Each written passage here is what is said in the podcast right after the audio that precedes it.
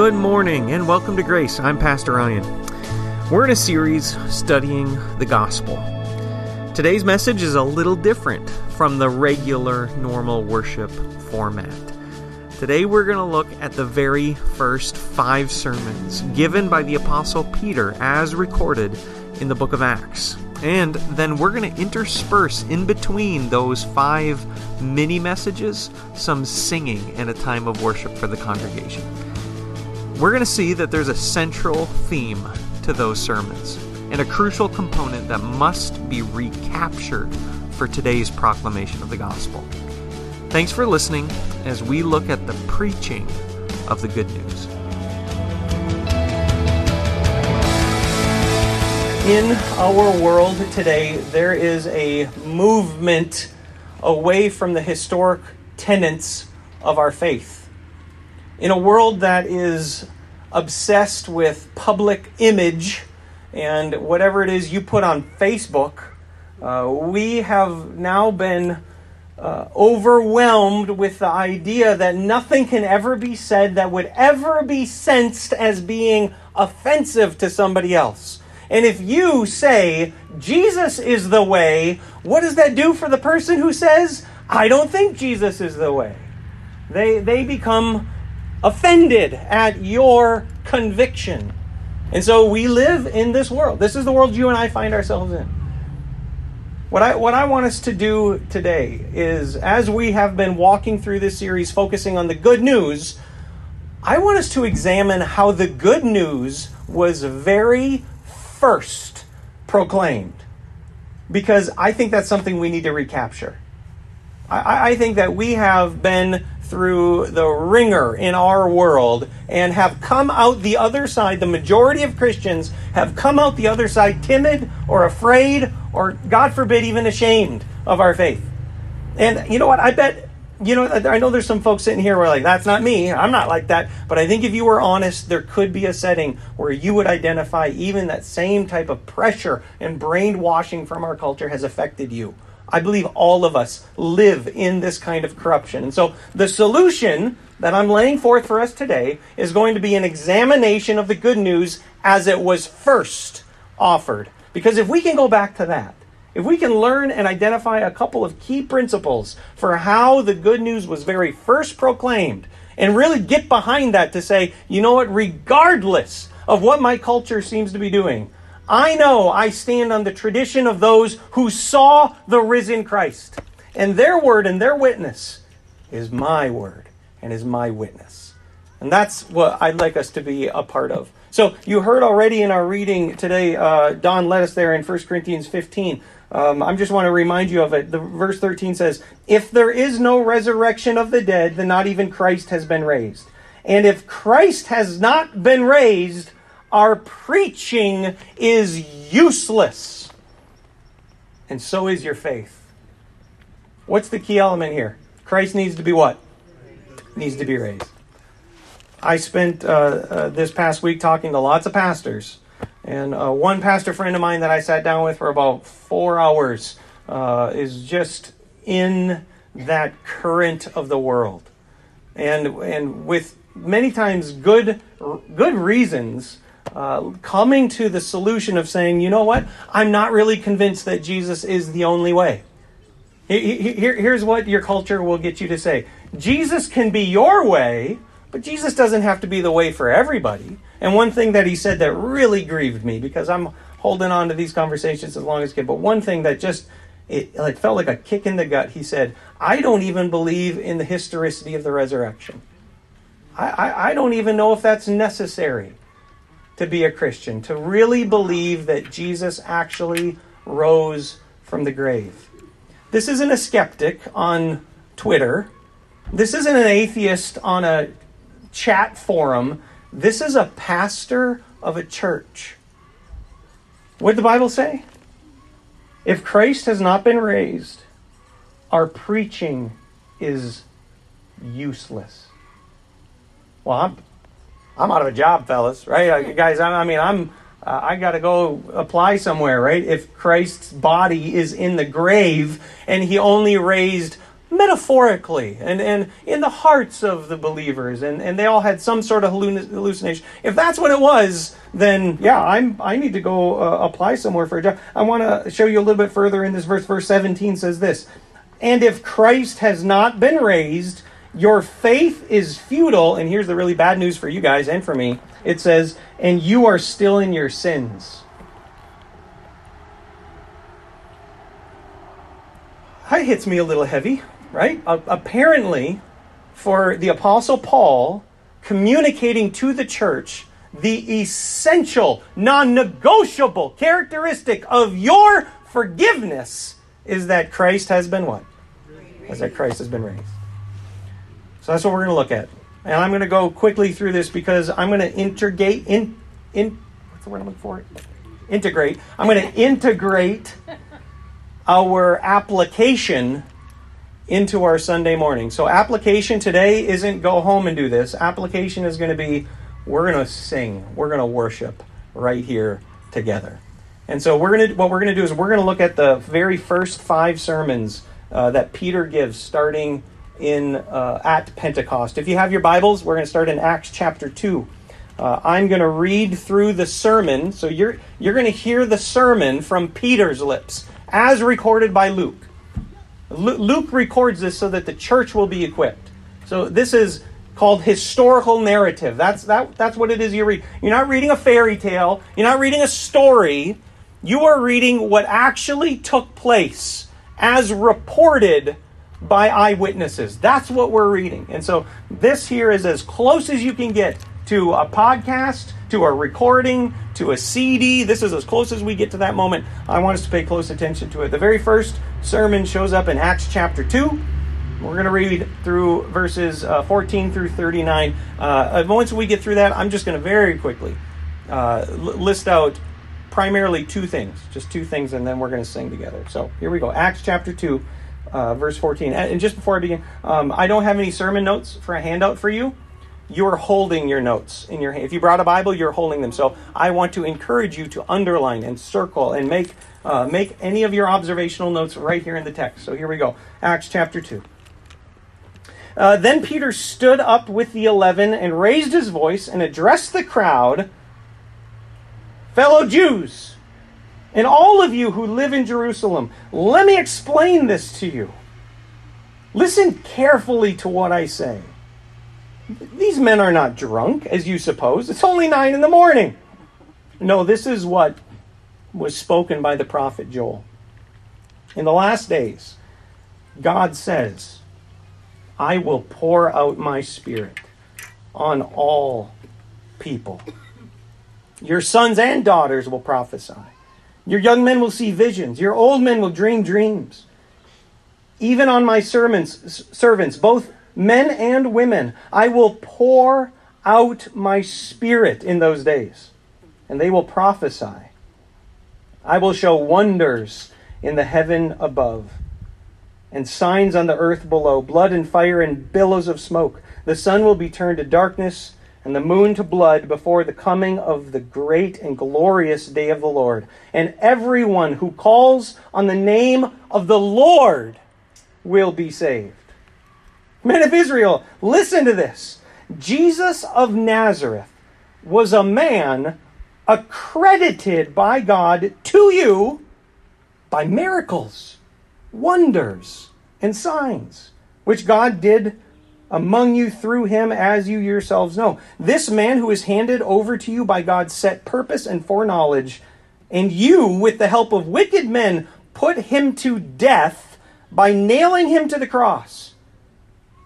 But God raised him from the dead, freeing him from the agony of death, because it is impossible for death to keep its hold on him. David said about him, I saw the Lord always before me, because he's at my right hand, I will not be shaken. Therefore, my heart is glad and my tongue rejoices. My body also will live in hope, because you will not abandon me to the grave, nor will you let your Holy One see decay. You have made known to me the path of life. You will fill me with joy in your presence. Brothers, I can tell you confidently that the patriarch David died and was buried. And his tomb is here to this day. But he was a prophet and knew that God had promised him on oath that he would place one of his descendants on his throne. Seeing what was ahead, he spoke of the resurrection of Christ, that he was not abandoned to the grave, nor did his body see decay. Good place for an amen right here, you guys. But God has raised this Jesus to life. And we are all witnesses of the fact. Exalted to the right hand of God, he has received from the Father the promised Holy Spirit and has poured out what you now see and hear.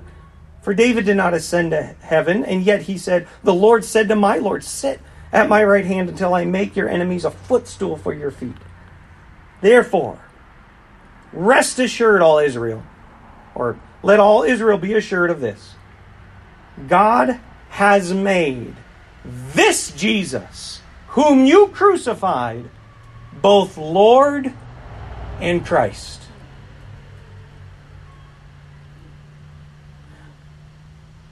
When the people heard this, they were cut to the heart and said to Peter and the other apostles, Brothers, what shall we do? Peter replied, Repent and be baptized, every one of you, in the name of Jesus Christ for the forgiveness of your sins, and you will receive the gift of the Holy Spirit. The promise is for you and your children, and for all who are far off, for all whom the Lord our God will call.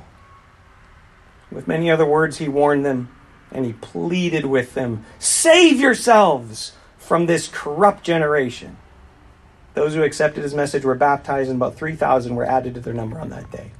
Now, guys, there's a ton of stuff I want. I want to. I want to do exposition on this. I'm fighting myself not to. So I, I just made just a quick list of the things I'm not going to preach about. So here, here they are. I'm not going to preach about uh, the purpose of tongues and the signs of the miracles. I want that's in this text. That was in verse 22. Um, or the promise of the Holy Spirit, which is kind of a central part of his whole message. That's verse 17 through 21. Also in verse 38. I'm not going to preach on the exclusivity of Jesus' name only, even though you might have caught it in uh, verse 21. Everyone who calls on the name of the Lord will be saved. I'm not going to talk about the role of the scriptures, as you saw Peter quoting what? From the Psalms, and he's quoting from Joel. I'm not going to talk about the providential sovereign plan of God to allow Jesus and plan for Jesus to be crucified, even though that shows up in verse 23 when he says, By God's set purpose and foreknowledge, this happened. And I'm also not going to preach about the response, even though that, again, is so central. Do you remember? They say, What do we do? What should we do? And what does he say? You need to repent. repent. Whew, okay, I got them all out. I, I really want to preach on every one of those. So come to Bible Study Wednesday. We'll talk about them. But here's two things I do want you to catch. Number one, the centrality of the message of the resurrection. When Peter is going to share the gospel, he shares the truth of the resurrection. Did everybody catch it? If you didn't, let me just point you to it because this is the point I want us to catch. Verse 23 this man Jesus was handed over to you by God's set purpose and foreknowledge, and you, with the help of wicked men, put him to death by nailing him to the cross. But God raised him from the dead. And if that wasn't enough, you can see it again in verse 32. You all gave me a big amen after this. It says, God raised this Jesus to life. Here's what this means for us. If we are going to recapture the fundamental principles of what it means to preach the good news, it must include the resurrection. Hopefully, you're getting tired of hearing this. Hopefully, I'm convincing you over all of these Sundays where we examine this. This is a crucial part of sharing the gospel. In fact, it's proclamatory. It doesn't, I don't have to convince you of it. It's factual. It's like gravity. It's just true. Don't, I don't care if you agree with me. Jesus is not dead. Jesus is raised from the dead. That is just simply true. That's the first thing. Second thing this particular sermon, um, it has a it has a really juicy moment for a preacher. Some sometimes uh, as a preacher, like you can share something funny, and then you hit the church with like a ooh, and everybody goes ooh, that one he's pre- he's preaching right to me right now, right? Yeah, I, w- I want to show you that moment here. It was in verse 36. He said, Therefore, let all Israel be assured of this. This is his big, gooey moment, right? He says, God made this Jesus, whom you crucified, both Lord and Christ. And it was right after that that people are like, cut to the heart. What do we do, right? Okay, here's the deal Jesus either is worthy of being Lord and Christ or he isn't. Everybody get that? There, there's no maybe. There's no middle ground on this. Either he is or he's not. And by the way, if he's not, then the Jews did the right thing by crucifying him. Can we all agree on that? Like, if Jesus was some kind of an impostor, impinging and blaspheming the name of the one true God, then yeah, the, the law says death is the penalty of that. They did the right thing. Unless he is worthy. We're gonna we're gonna sing. I'm gonna ask if you would stand up. We'll get our drummer up here and my praise team sing. Thank you for the amen right there. You have in your notes a song, uh, Is He Worthy? This is a. Our next sermon from Peter shows up in chapter 3. Uh, the circumstance here in chapter 3 is that uh, Peter heals a man. And uh, we begin to see how the local government feels about that. So I'll be reading here in chapter 3, starting in verse 11, and we will work just into chapter 4. Luke records. While the beggar held on to Peter and John, all the people were astonished and came running to them in the place called Solomon's Colonnade. When Peter saw this, he said to them, Everybody ready for sermon number two? Here we go. Men of Israel, why does this surprise you? Why do you stare at us as if, as if by our own power or godliness we had made this man walk? The God of Abraham, Isaac, and Jacob, the God of our fathers, has glorified his servant Jesus. You handed him over to be killed, and you disowned him before Pilate, though he had decided to let him go. You disowned the holy and righteous one, and asked that a murderer be released to you. You killed the author of life. Good spot for an amen coming up here. But God raised him from the dead. Amen.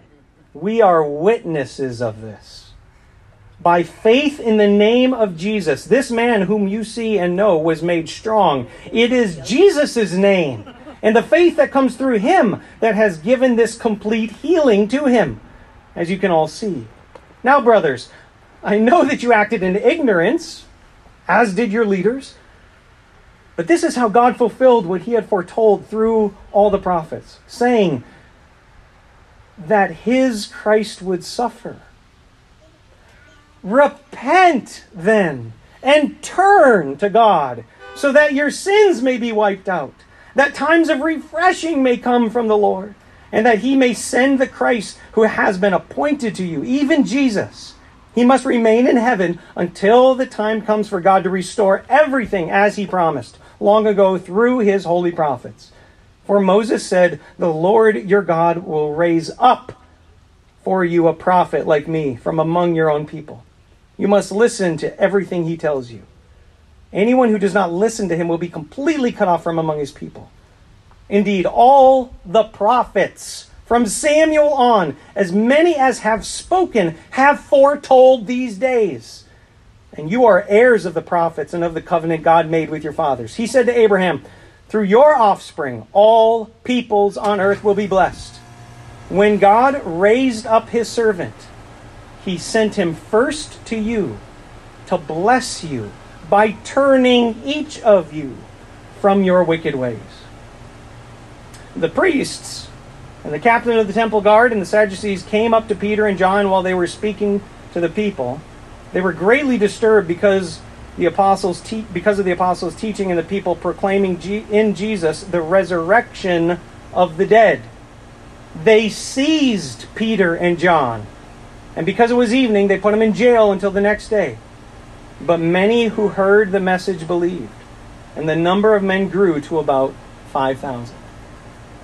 again, there's so much I want to talk about here. So here's here's the things I'm not going to preach on. Um, again, is going to be the purpose of miracles and signs. That's we even read that. That's the healing that went that went on. But you see it again in verse 16. Um, the healing that happened was in Jesus' name, so that they could all see. I'm also not going to preach on again the role of the scriptures invalidated and explaining whatever our experiences are. Once again, Peter says, Let me explain to you what you're seeing, just like he did at Pentecost with the speaking in tongues. He says, Let, let me explain this to you. This is what all of the prophets speak to. I am also not going to talk about the, the response, which is once again, verse 19, to repent and to turn. And you see that repeated in verse 26 when he says he wants you to turn. So those are the things I'm not going to preach about. Here's what I want you to catch. When it comes to the proclamation and the preaching of the good news, you find once more the message of the resurrection.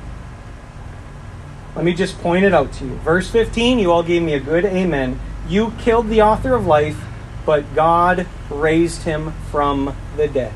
Now, I would uh, throw out the question is there another way we know that it was the resurrection that he was preaching? And there is, because if you look in verse 2 of chapter 4, so just scoot over there with me. You'll see the reason why the authorities arrested them. I'll read it again. They were greatly disturbed because of the apostle because the apostles were teaching the people and proclaiming in Jesus the resurrection of the dead. When it comes to sharing the good news, we've seen twice now that the center of it must be the resurrection. Here's the second thing that I want you to see here, and that is what happened. The authorities didn't like it. And so what did they do with Peter and John? They threw them in jail. And the whole church ceased from that day forward, right? That, that was it. They got us. We're done. It was a good try. It was good while lasted. Is that what they said? No. I want you to see, and I want you to put confidence in the power of Jesus' strength in the face of desperation and despair. Uh, you're, you're going to have moments in your life where you might feel despair, where you might feel desperation. I want you to catch from this text a confidence, hear me now, in Jesus' power and strength. That's who he is. So our next song is one that's going to proclaim that. Here's what one of the words say in the song You are stronger, you are stronger, Sin is broken, and you have saved me. It is written that Christ has what? Risen. Because Jesus, you are Lord of all. I'm going to invite you to stand once more if you can as we sing.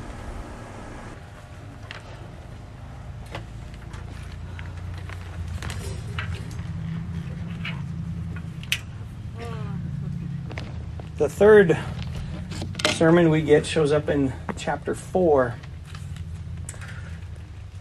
starting down in verse 8. Again, this is going to be Peter speaking.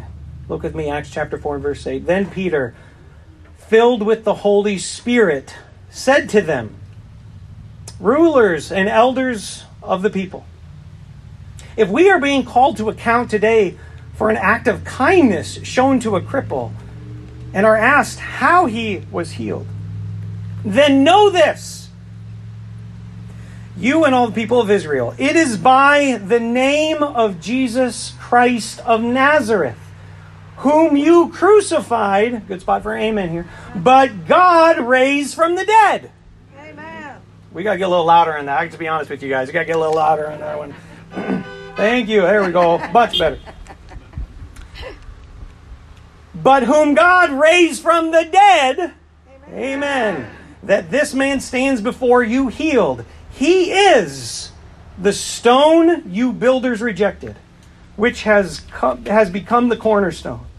Salvation is found in no one else, for there is no other name under heaven given to men by which we must be saved.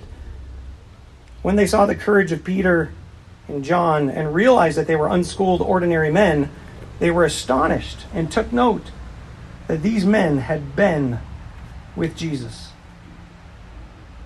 But since they could not see the man who had been healed standing there with them, there was nothing they could say. So they ordered them to withdraw from the Sanhedrin, and then they conferred together. What are we going to do with these guys, with these men, they asked. Everybody living in Jerusalem knows that they've done an outstanding miracle, and we cannot deny it. But to stop this thing from spreading any further among the people, we must warn these men to speak no longer to anyone in this name. Then they called them in again and commanded them not to speak or teach at all in the name of Jesus. But Peter and John replied, Judge for yourselves whether it's right in God's sight to obey you rather than God. For we cannot help speaking about what we have seen and heard. After further threats, they let him go. They couldn't decide how to punish them because all the people were praising God for what had happened. For the man who was miraculously healed was over 40 years old.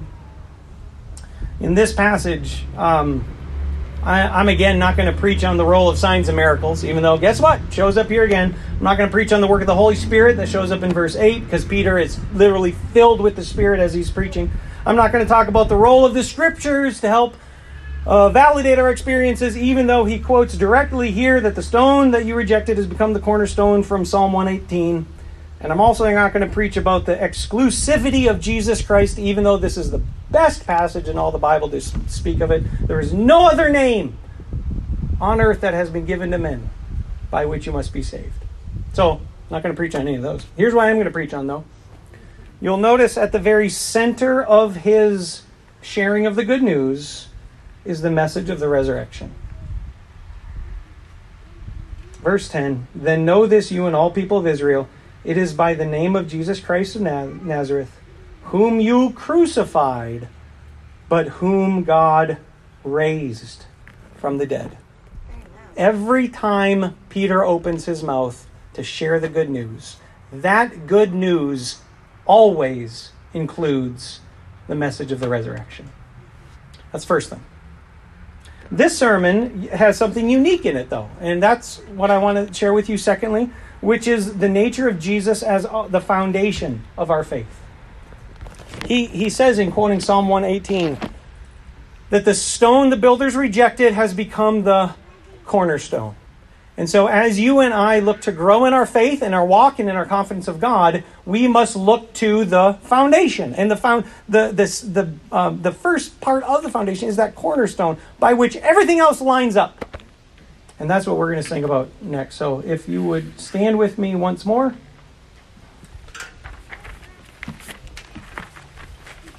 Uh, this next song is one where the lyrics come, they actually come right out of uh, the hymnal number 313. You might know it as My Hope is Built on Nothing Less Than What? Jesus' blood and righteousness. That's right. So uh, that is what we're going to sing about. And um, to proclaim him to be the cornerstone.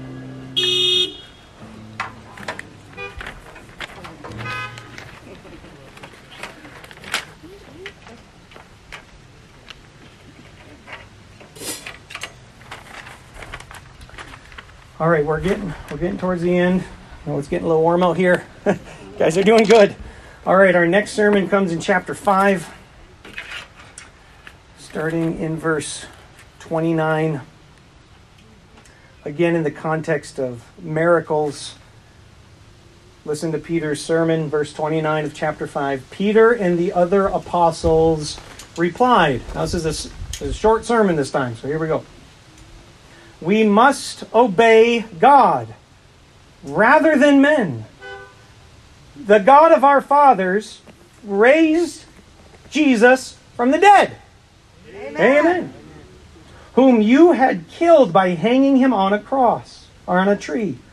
God exalted him to his own right hand as Prince and Savior, that he might give repentance and forgiveness of sins to Israel. We are witnesses of these things, and so is the Holy Spirit, whom God has given to those who obey him. Now, again, I'm not going to preach on the role of the Holy Spirit, but you see it right here, and Again, I'm not going to preach on the response of the people, even though it's repentance, and you see it again right here. I'm going to give you again the main thing, the center of the message. Come on, by now you can tell me what it is. What is it? The resurrection. So let's just find it once more. Verse 30. The God of our fathers raised Jesus from the dead, whom you killed by hanging him on the tree. So every time Peter opens his mouth to share the good news, like it or not, believe me or not, Jesus is not in the grave. He is raised from the dead.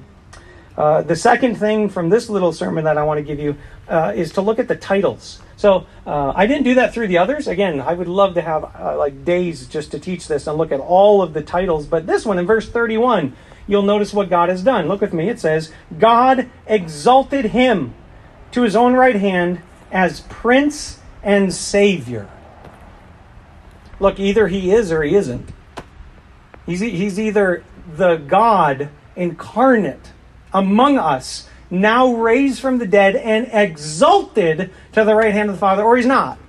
But if he is, then we get the privilege of declaring his majesty. And that's this next song that, that we're going to sing. You'll, you'll find uh, it also in the hymnal, number 85, uh, Crown Him with Many Crowns. Uh, the chorus here that I want us to pay attention to says, He is majesty, He is Lord of all. And because of that, the invitation is, Let every throne before Him fall.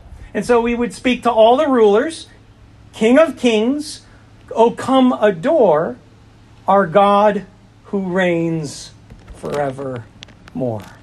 So, with that in mind, I invite you to please stand with me once more. You have the words for you there.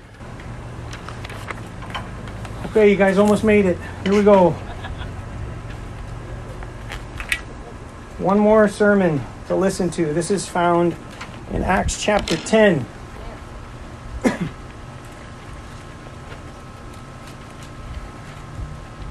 then we'll have an, uh, a new song that we're going to sing teach to us today.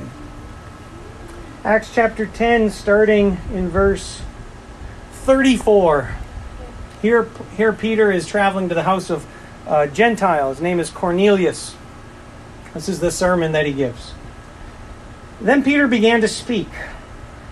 I now realize how true it is that God does not show favoritism, but accepts men from every nation who fear him and do what is right.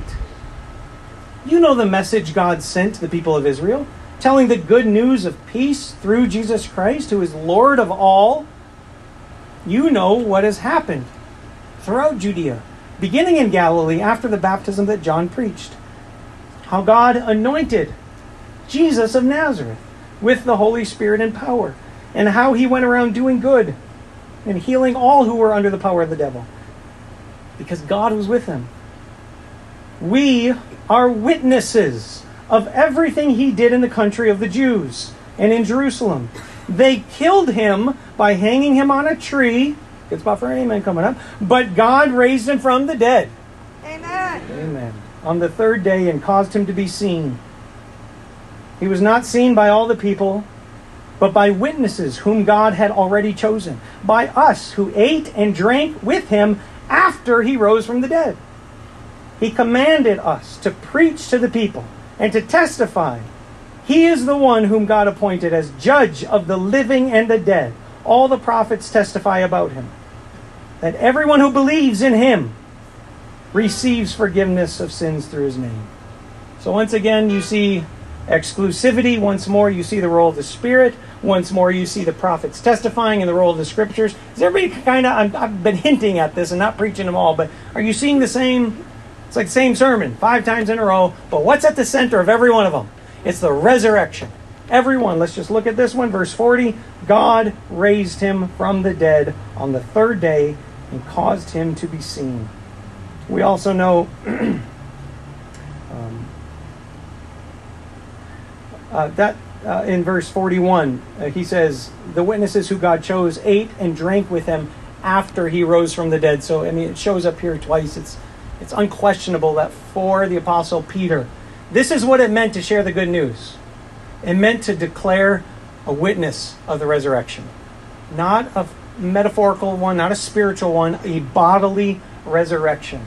And if we do that, our preaching won't be in vain. And if Jesus is raised from the dead, you're not in your sins, as the Apostle Paul says. Now, last thing I want to leave you with here is another title that Peter gives he says in verse 42 He commanded us to preach to the people and to testify, He is the one whom God has appointed as what? You guys catch it? As judge of the living and the dead.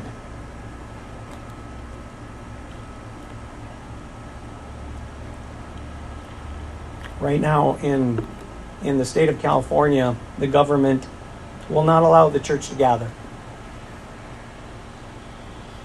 I'm thankful that our governor here in Michigan has recognized the importance of the separation of the free expression found in the First Amendment of our faith to worship God.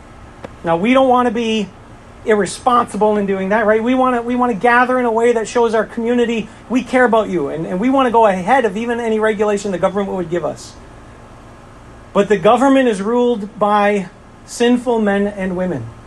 And I feel like we're already seeing a glimpse of the days that are described to us for the return of the Lord, where there is a kind of lawlessness that occurs even amongst those who would be in governing seats. You, you need to understand that the government that tells you you can't be indoors with more than 10 people, the government that tells you you must wear a mask, the government that tells you you must be six feet apart, is the same government that affirms for the death of the unborn. It's the same government that appeals to a, a failure to distinguish between the godly defined genders of men and women. It is a government that applauds and actually moves forward the sinful union within sexuality and the brokenness that has become accepted in our culture. That's the government that you serve under. But I have a passage here from Peter that says God made Jesus the judge. And I have the Old Testament passage that says the government will be put on his shoulders. And so what what we're going to do here at the end is declare Jesus is greater. Do you believe that? Is Jesus greater? Yes. Jesus is better than any and everything that you could find in this world. And so this last song that we're going to sing, it's it's a new one. Um, it's called "Graves into Gardens," and we're going to try something. Uh, we're going to try. I'm going to get actually a little comfortable out there because we're going to try a moment of clapping and even a little stomping. Hopefully, you guys are up for that. Uh, my praise team is going to lead us in that. So, everybody ready? I actually got to.